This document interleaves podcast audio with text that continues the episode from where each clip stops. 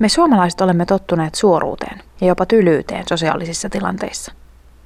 Meille ylitsevuotava ystävällisyys ja jopa yksittäinen hymy kadulla esittäytyy epäaitona tai keikailuna. Asiakaspalvelutilanteessa olemme tottuneet kylmyyteen ja tylyihin tokaisuihin. Meille ei ole outoa, jos myyjän kanssa ei vaihdeta sanaakaan. Kiusaannumme, jos joku jotain kysyy, ja nautimme rauhasta, joka meillä on. Auta armias, jos avaat keskustelun bussikuskin kanssa. Ties mitä sieltä tulee vastaan. Usein se jää murahduksen tasolle, mutta joskus, niinä hetkinä, jolloin huomaan häpeäväni suomalaisuuttani eniten, bussikuski jopa raivostuu reitin kysyjälle. Ettäs kehtaa häiritä palveluammattilaista. Jos kaupan maitohyllyllä erehtyy hymyilemään kanssaostajille, suuri osa kiusaantuu ja poistuu vähinäänin paikalta. Mitä siitä, jos se maito nyt jäi ottamatta? Tuo hymyili. Se ei ole epäkohteliaisuutta. Se on vain aitoa. Niin me haluamme sen ajatella. Mikä täällä Arkansasissa pisti ensimmäisenä silmään, oli ihmisten rajaton ystävällisyys ja kohteliaisuus. Asiakaspalvelu oli ylitsevuotavan avuliasta ja jopa liiallisuuksiin menevää palvelualttiutta. Kassalla myyjät kyselevät vointia. Löysinkö kaiken hyvin? Ja usein myös mistä olen kotoisin ja miten olen tänne päätynyt. Monet myös toivottavat tervetulleeksi maahan ja vielä sanovat, että onpa kiva kun tulit. Tällaista ystävällisyyttä kohdatessa sitä suomalainen pakahtuu onnesta. Joku on kiinnostunut minusta. The South is known for their southern hospitality and it's kind of like a connotation. The North is supposed to be a little bit more snooty and less friendly, and the South is supposed to be more friendly but less educated, and they're two completely opposite connotations, especially for one country, which I think is interesting. But when you're little, it's perfectly normal to go to the grocery store and you'll know the cashier and you'll know the people around you, and the person in line to you, you'll never met him in your whole life, and he'll start telling you about his kids and his grandkids and everyone.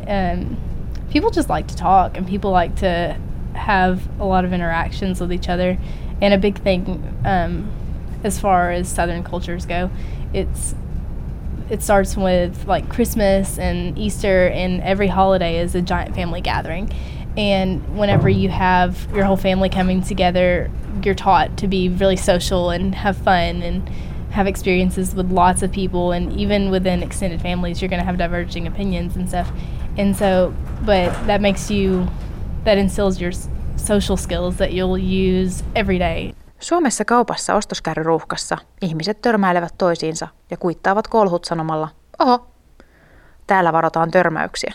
Ja jos sellainen on edes hieman mahdollinen, huudetaan jo kaukaa, excuse me. Kaduilla ihmiset hymyilevät toisilleen, jopa kyselevät kuulumisia, täysin tuntemattomilta. Eihän niitä kiinnosta kuulla, että aamulla hävitin kotiavaimeni ja olen hieman flunssassa. Mutta se, että kysytään, lämmittää sydäntä. Se, että samalla kun tervehdit, lisäät pienen lauseen siihen ja kysyt kuulumiset, ei vahdi paljon, mutta tekee hyvän mielen. Pian kuulumisten kyseleminen tervehtimisen yhteydessä oli minullekin jo rutiinia. Enkä edes odota vastausta siihen. Hi, how are you is considered a greeting. It's not even so much asking how the person is. You have to like really ask how a person is. Otherwise, it's the same thing as saying hello pretty much in the South anyways. And I don't think it makes people less sincere. I just think we've all been raised to ask how people are and just go about our day. And you always say good. You never just say, oh, you know, I'm having a bad day. Everyone just says, I'm good, how are you? And moves on from the next subject. I think you could just sort of look at the difference between if somebody says, hey, how are you here? It's just a greeting. It's not really that the person saying that wants to know anything about how the person they're asking actually is. And so in other countries, when you say, hey, how are you? You're looking for a conversation. You're not just in passing, whatever like that. And so you can definitely tell there's an awkwardness even now. It's because, hey, how are you? Or whatever like that. We're not really, when you sort of grow into an adult, it's just, what do I do besides what I've done my entire life? And so we don't really know how to react. And so there's no sincerity in it when you don't know how to interact with someone. You don't really know someone. So I wouldn't say there's a lot of sincerity in the everyday, because that's why you see so many just little acts just applauded. Hankkiessani henkilökorttia mikä byrokratian takia ei ole se helpoin rasti täällä. Ajoneuvoviraston Michelle työskenteli useita päiviä asiani kimpussa, jotta saisin tarvittavat paperit korttiani varten. Hän soitteli ympäri osavaltiota asiani takia ja koetti sinnikkäästi selvittää, mitä papereita vielä tarvitsisin. Vain kerran Michelle puhalteli turhautumistaan, mutta jatkoi silti hymyillen auttamistani. Suomessa tällainen kohtelu virastossa olisi silmiinpistävän ihmeellistä. Tiedän asioitani hoitavan pankkitädin nimen ja voin laittaa hänelle suoraan sähköpostia. Ja vastaus tulee ripeästi. Tiliä avatessani Allison laittoi vielä perään mailia. Oli kuulemma todella kiva tavata. Ja toivottavasti en pelästy talvea täällä. Ilmeisesti se on kovin ruma. Palvelukulttuuri on muutenkin täällä kovin erilainen. Ihmisiä on palveluammateissa pilvin pimein. Kassoilla on yksi nuori pakkaamassa ostoksiani ja kuljettaa ne puolestani autoon. Pikkukaupungin etuja on vielä se, että ihmiset oppivat tuntemaan toisensa ja sosiaalinen verkosto kasvaa huomaamatta ihmisistä, joihin olet tutustunut illallisilla tai ihan vain kuntosalilla. Kuntosali onkin yksi niistä eniten yllättävimmistä kokemuksista täällä. Suomessa voin käydä kuntosalilla ja jumpissa puhumatta koskaan kenellekään. Vastaanotossa saattaa työntekijä tervehtiä, mutta ei se sen henkilökohtaisemmaksi mene. Täällä aloitin läheisellä kuntosalilla ja heti ensimmäisellä käyntikerralla minun kanssani asioinut Tammy tuli tervehtimään ja kyseli, miten treeni on alkanut. Huonostihan se oli. Kärsin jetlagista ja pahanlaatuisesta laiskuudesta. Kun uskaltauduin ryhmäliikuntatunnille, siellä oli oma porukkansa, joka kävi sillä samaisella tunnilla joka viikko. Brad tervehti heti ensimmäisenä ja varoitti, että tämä on rankka tunti. Jos tuntuu, että kuolen, voin ihan rauhassa huutaa ja kiroilla. Ovat kuulemma tottuneet siihen. Ja sitä se oli. Tunnilla kaikki ähki, puhki ja valitti, kuinka ohjaaja Tony rääkkäsi meitä liikaa. Välillä Tony kävi kyselemässä minulta, miten olen tänne tullut, ja puhkuen yritin vastailla. Mitä useammin salilla kävin, sitä useampi tuli moikkaamaan ja kyselemään, miten menee. Jos pidin taukoa ollessani matkalla, palatessani usea kysyi, missä olen ollut. Huomasin nauttivani salille lähtemisestä aivan eri tavalla kuin Suomessa. I think most of the time we're trying to be politically correct. And for example, with a question of, hi, how are you? I think it depends on where you are. If you are on the East Coast or the West Coast, it's a rhetorical question, you know. But I think pretty much if you're in the South and somebody says, hi, how are you? They expect a short answer. Sometimes, depending on if the people are lonely, you get a long answer. But I really do think that on a below the surface level, like people who you just don't pass by in the street, you know, people you work with or people you know casually, when you ask, hi, how are you? You want to know. Tavatessani uusia ihmisiä he vaikuttavat olevan aidosti kiinnostuneita minun tapaamisestani ja haluavat tietää kaiken minusta. Suomalaiselle ehdotus mennään hei joskus kahville on lupaus tapaamisesta lähitulevaisuudessa. Täällä se on kohtelias heitto, jonka ei edes odoteta tapahtuvan koskaan. Sen verran osasin tänne tullessani jo lukea sosiaalista koodistoa, etten seuraavana päivänä soita uusien tuttavuuksieni perään ja ehdota lounasta seuraavalle päivälle. Täällä se käsitetään hieman omituisena. Mutta onhan se nyt mukavaa, kun joku edes esittää olevansa ystävällinen ja kiinnostunut asioistani. Eihän sillä väliä, onko se oikeasti. Onko sillä niin väliä, jos kaupantäti kysyy kuulumisiani, vaikka ei oikeasti kiinnosta? Jos kerran siitä tulee hyvä mieli, eikö se silloin ole täysin oikein toimittu? I think it all goes back to tradition too, because that's what I was taught. I know my dad taught me that if you're talking to anybody that's older than you or just of a higher order or something like that you would say no sir, yes sir, no ma'am, yes ma'am, and everything like that. I think that it's just sort of conditioned over time that you hold the door open for somebody or you do this and you do that, and it's sort of politeness. I think that's sort of how I like to distinguish politeness and kindness. Kindness is sort of there's some real empathy there that it's I really actually care about this person, or in politeness it's just you're not doing it for the person, you're doing it for you, mm-hmm. so that you seem like a better person. That's it. And that's one of the main reasons I don't really like living in the South, because it's just like all of this is fake, like none of you people really really are trying to help us just so that you can look good. Toimitaanko me Suomessa ihan väärinpäin? Mitä jos me olisimmekin paljon iloisempi kansa? Jos karsittaisiin vähän aitoudesta ja teeskenneltäisiin, että meitä hymyilyttää ja kiinnostaa, mitä kassajonossa seuraavalle kuuluu. Tutkimusten mukaan jo pelkästään hymyllä on positiivisia vaikutuksia mielialaan ja aivokemiaan, vaikka hymy olisikin tekaistu. Suomalainen minussa pitää kaikkea tätä täysin epäaitona ja jopa tekopyhänä. Mutta miksi? Mikä tai kuka määrittelee, mikä on aitoa? Onko kaiken yksityiselämästään muiden niskaan kaatava suomalainen yhtään sen aidompi kuin omat asiansa itsellään pitävä amerikkalainen? Onko terveellisempää jakaa kaikki ja luottaa joukon voimaan myös hankalissa elämäntilanteissa? Vai pitää kaikki sisällään ja selvitä itse? If something's emotionally affected someone negatively, they're more than likely to never talk about it because they're going to get emotional and that is often misconstrued as just a sign of weakness, really, I think. Mitä jos minulla on huono päivä ja päätä särkee? Työt sujuu huonosti ja autokin hajosi. Entä jos haluan kertoa tästä ajoneuvoviraston Michellelle? Eihän se kuuntele. Kuka sitten täällä kuuntelee? Kenelle ihmiset puhuvat huolistaan? Vertaistukihan kuitenkin on tunnetusti hyvä tapa keventää omaa taakkaansa ja valittaminen ihmisiä yhdistävää. Kokeilin tätä eräänä päivänä kuntosalilla, kun minulla oli ollut todella huono päivä. Eräs puoliksi tuttu nainen kysyi jälleen, kuinka voin, ja vaistomaisen I'm good vastauksen jälkeen aloin avautua siitä, kuinka minua väsytti ja kuinka tyttäreni oli uuvuttanut minut jatkuvilla kysymyksillään, joihin en osannut vastata. Totesin, että kuinka toivoisin, että ikä tuo hänellekin hieman kykyä olla hiljaa. Nainen ensi hämmennyksensä jälkeen totesi, että ikä tuo monenlaista viisautta. Ehkä se sittenkin on aitoa, ainakin toisinaan. Yeah, I think many times we put up a facade. I think part of it is that we don't want people to know how really bad it is or can be. For instance, I immediately think of spousal abuse. That's a real big problem in America. And it's a hidden problem for the most part. Many women and men die every year because of spousal abuse. But it's not anything that you will hear people talk about or I need to get away or he or she's beating me or abusing me verbally or whatever.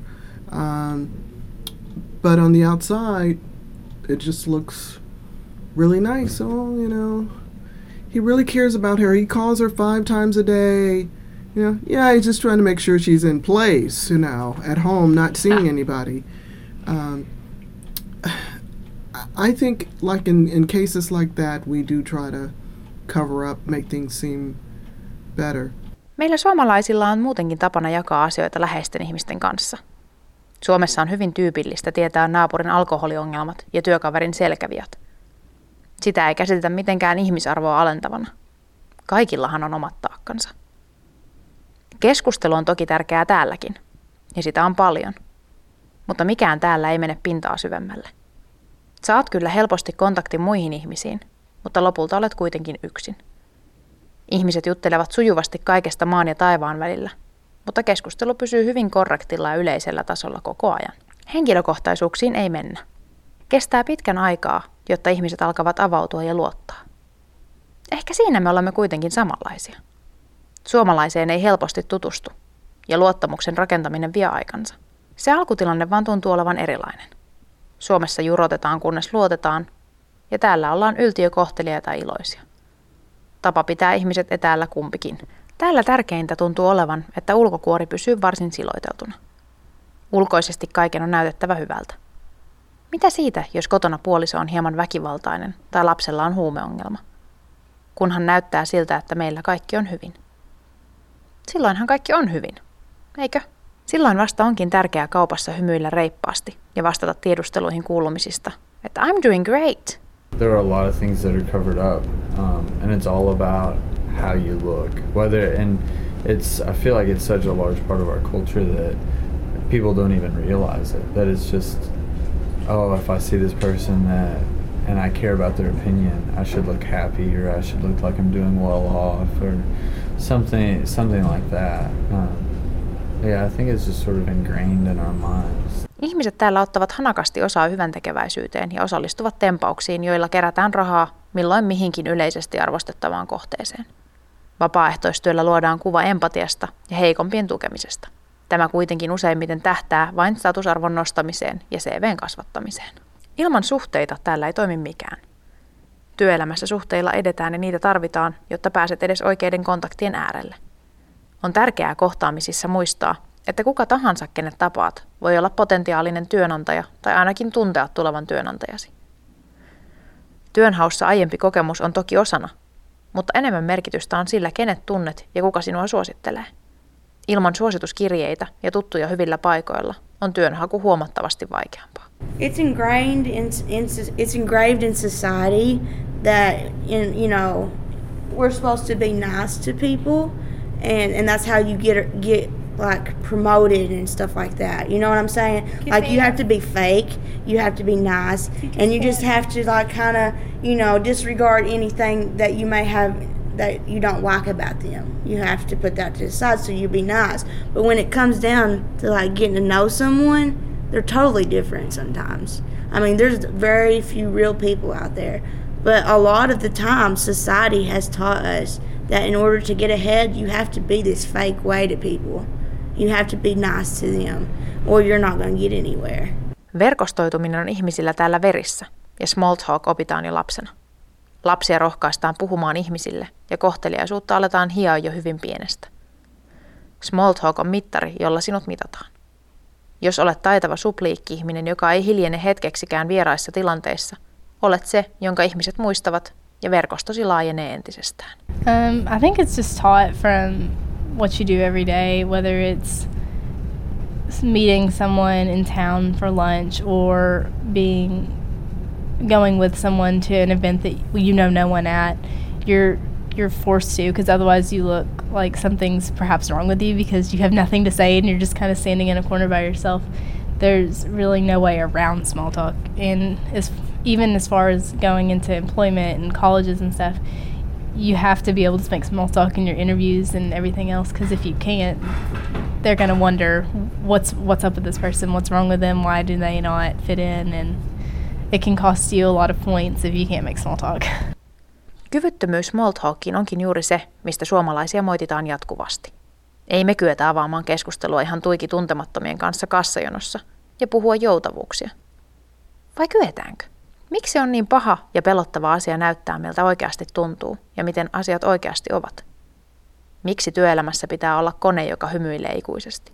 I actually got fired from a job because I can't sort of just synthesize happiness. No. And just sort of, hi, I'm just, and it was a retail clothing shop here in town, and I don't really know if I got fired or not, but I just walked in one day and talked to my boss, and she told me I didn't work there anymore, so I guess I got fired, but it was just because she said I seemed like I didn't like the job, and that And it was really just because I couldn't just put on a huge smile and act so enthusiastic to people, because that's not the type of person I am. I can't just, just put on a big fake smile. Ihmettelen sitä, miten vähän täällä tiedän kenestäkään. Kuinka tavoittamattomissa ihmiset tuntuvat olevan. Ollakseen kuitenkin niin avoimia ja helposti lähestyttäviä. Minulla ystävät ovat kuin toinen perhe. Voin itkeä huoliani, mutta myös nauraa kyyneleet silmissä turhuuksille. Aluksi tuntui, että tällaista ystävyyttä täältä olisi vaikea löytää. Mutta hyvin pian kuitenkin onnistuin tutustumaan ihmisiin, jotka muuttivat paljon käsitystäni perinteisestä amerikkalaisesta ihmisestä. Tapasin ihmisiä, jotka olivat samanhenkisiä, ja nekin, joiden kanssa kulttuurieroja oli monia, juttuluisti hyvin. Kohtasin ihmiset sellaisina kuin he ovat, ilman ennakkoasenteita. Ja löysin elämääni uskomattoman hienoja tuttavuuksia ja jopa hyviä ystäviä. Se, mikä täällä on erilaista ystävystymisessä, on sosiaalisen luokittelun poissaolo. Kun itse tulee toisesta maasta ja paikasta, jossa sosiaaliset piirit ovat vielä hämäriä, sitä tutustuu ihmiseen ihmisenä, eikä edes osaa lokeroida uutta tuttavuutta omaan lokeronsa. Huomasin tämän hyvin nopeasti tänne tulon jälkeen, ja mietin, että kuinka monta hienoa ihmistä sitä ohittaa Suomessa sen ennakko-oletuksen takia, että tuo ei ole minunlaiseni. Suomessa ystäväpiirini on suhteellisen homogeeninen. Täällä minulla on erivärisiä ystäviä kaikista ikä- ja yhteiskuntaluokista. Sitä ymmärtää eläneensä aika pienessä lokerossa. A lot of people just the social interaction and day-to-day conversations and interactions are really commonplace. There's so many times that small talk is necessary in America that it's second nature. And then making personal interactions, you have to put the effort into it instead of it just being something that comes natural. And so it's something that's a lot harder, but whenever you do find someone similar to, as you said, in Finland, they usually do stick, at least for a significant amount of time. Eihän täällä kaikki ole kuin Stepford Wives-elokuvasta. Onhan täällä aitojakin ihmisiä. On virkistävää törmätä ihmiseen, jonka kanssa voi keskustella kuten suomalaisen. Tällaisten ihmisten harvinaisuus täällä vain vahvistaa säännön. Ihmiset täällä ovat ulkoisesti läsnä ja ystävällisiä, mutta henkisesti pidättäytyvät etäämmällä. Johtuuko se kenties pelosta kohdata uusia ihmisiä? Tottumuksesta omaan sosiaaliseen lokeronsa? Vai kenties siitä, että arjessa yltiösosiaaliset ihmiset saavat tarpeekseen kontakteista ja sitten vapaa-aikanaan viihtyvät omissa oloissaan? Perhekeskeisyys täällä myös tuo omanlaisensa vivahteen sosiaalisuuteen.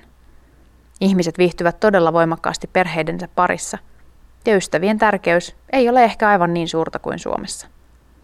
Toki ihmiset kyläilevät toistensa luona ja tapaavat toisiaan, mutta tämäkin tapahtuu täällä hyvin pitkälti perheiden välillä. Ihmiset kokoontuvat täällä kirkoissa, ja lähestulkoon kaikki sosiaalinen toiminta keskittyy jonkin uskontokunnan tai muun järjestön ympärille. Ilman tätä sosiaalista kehystä olet hieman irtonainen. Sinä et kuulu mihinkään, ja sinua on vaikea luokitella. Kirkko tai järjestö antaa lokeron ihmisille, ja sitä kautta heihin on kai helpompi tutustua. Siellä olet samanhenkisten joukossa, ja automaattisesti tapaat ihmisiä, jotka ovat sinunlaisia.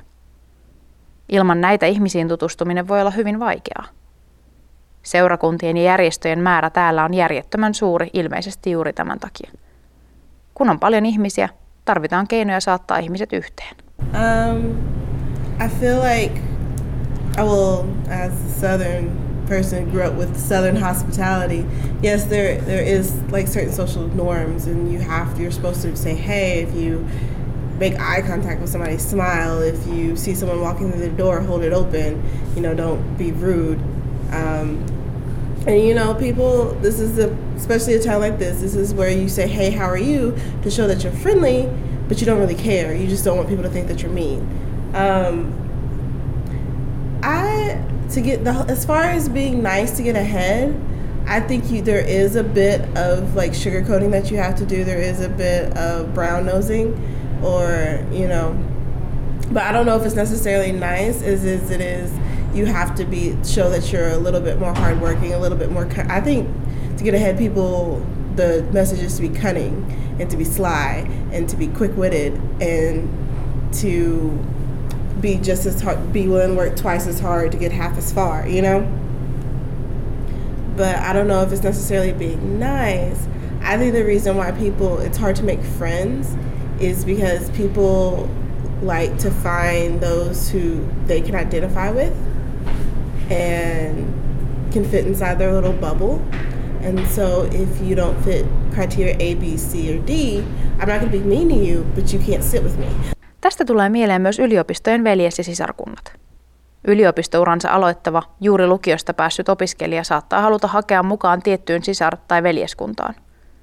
Nämä ovat maanlaajuisia, ja kuuluessaan yhteen veljeskuntaan kuuluu siihen, minne tahansa menet. Lähestulkoon jokainen Amerikan presidentti on tällaiseen kuulunut, ja nämä muokkaavatkin hyvin paljon sosiaalista verkostoa jo yliopistosta lähtien. Nämä pienet ryhmittyvät yliopiston opiskelijoiden seassa ovat arvostettuja, jotkin enemmän kuin toiset. Kuntien sisällä on omanlaisensa hierarkia, ja nuorimmat ovat usein nokkimisjärjestyksen alimpina. Sisään päästäksesi joutuu käymään läpi monenlaista testausta ja maksamaan sisäänpääsymaksuja. Jotenkin suomalaisesta näkökulmasta voisi sanoa, että sitä ostaa ystäviä. And the sororities they have, their big and little sisters and everything, and so whenever before the little sister finds out, the big sister knows exactly who their little is and buys all these things for them and everything like that, and it's just almost a horrendous amount of money spent just because that person is, you know,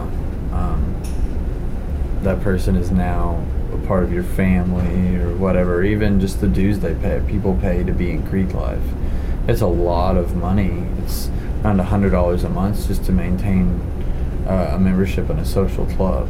That's not necessary at all, but it's still a very, very popular large thing, because at some point somebody saw that it was sort of awkward to make friends in college, because in high school you had all your friends surrounding you and you were around the same people all the time. Well, in college you don't have a lot of social skills because it's not conditioned. You're not conditioned to meet new people and make new friends.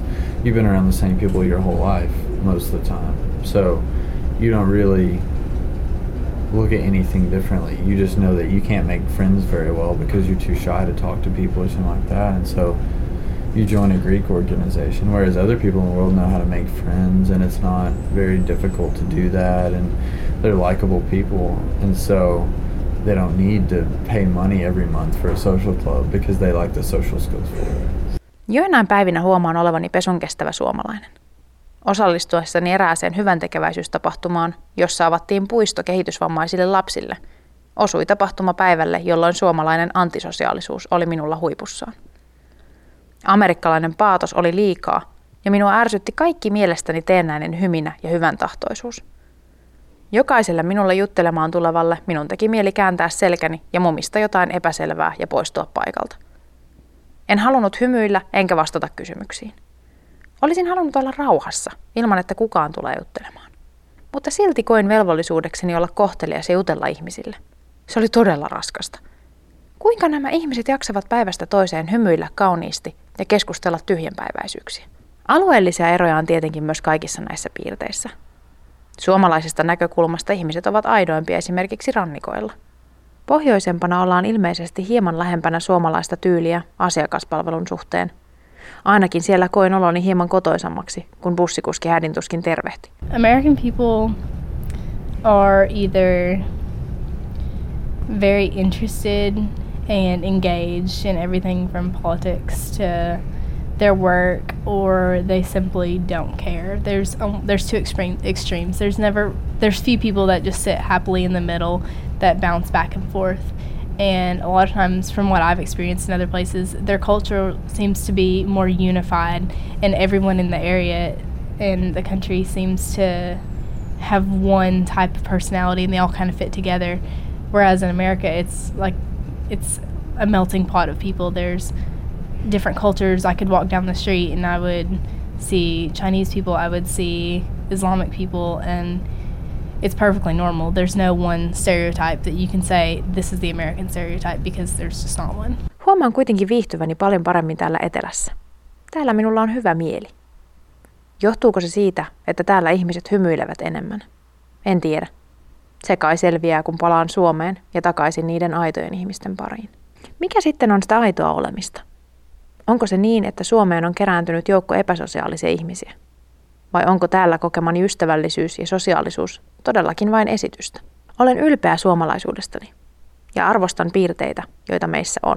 En koe, että olisimme aina niitä juroja ja epäkohteliaita mörköjä, jollaisiksi meidät usein määritellään. Mutta mielelläni soisin jotain tästä kulttuurista tarttuvan myös suomalaiseen sosiaaliseen kanssakäymiseen. Hyvin usein lähden täällä ulos kaupasta iloisempana kuin sinne mennessä. Koen olevan jotenkin tärkeämpi ihmisille, vaikka en oikeasti olekaan. Tuntuu, että riitän aivan itsenäni, ja minulle kannattaa hymyillä. Miksei sitä voisi kokeilla Suomessakin? Pitkä ja pimeä talvi voisi olla ehkä hieman helpompi.